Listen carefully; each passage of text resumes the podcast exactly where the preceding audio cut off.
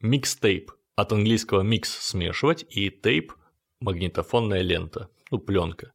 Так назывались самопальные сборники песен, объединенных общей темой или просто вкусом автора.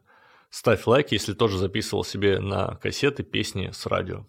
Современный аналог микстейпов – это, например, самостоятельно подобранные плейлисты с музыкой в Spotify или на YouTube.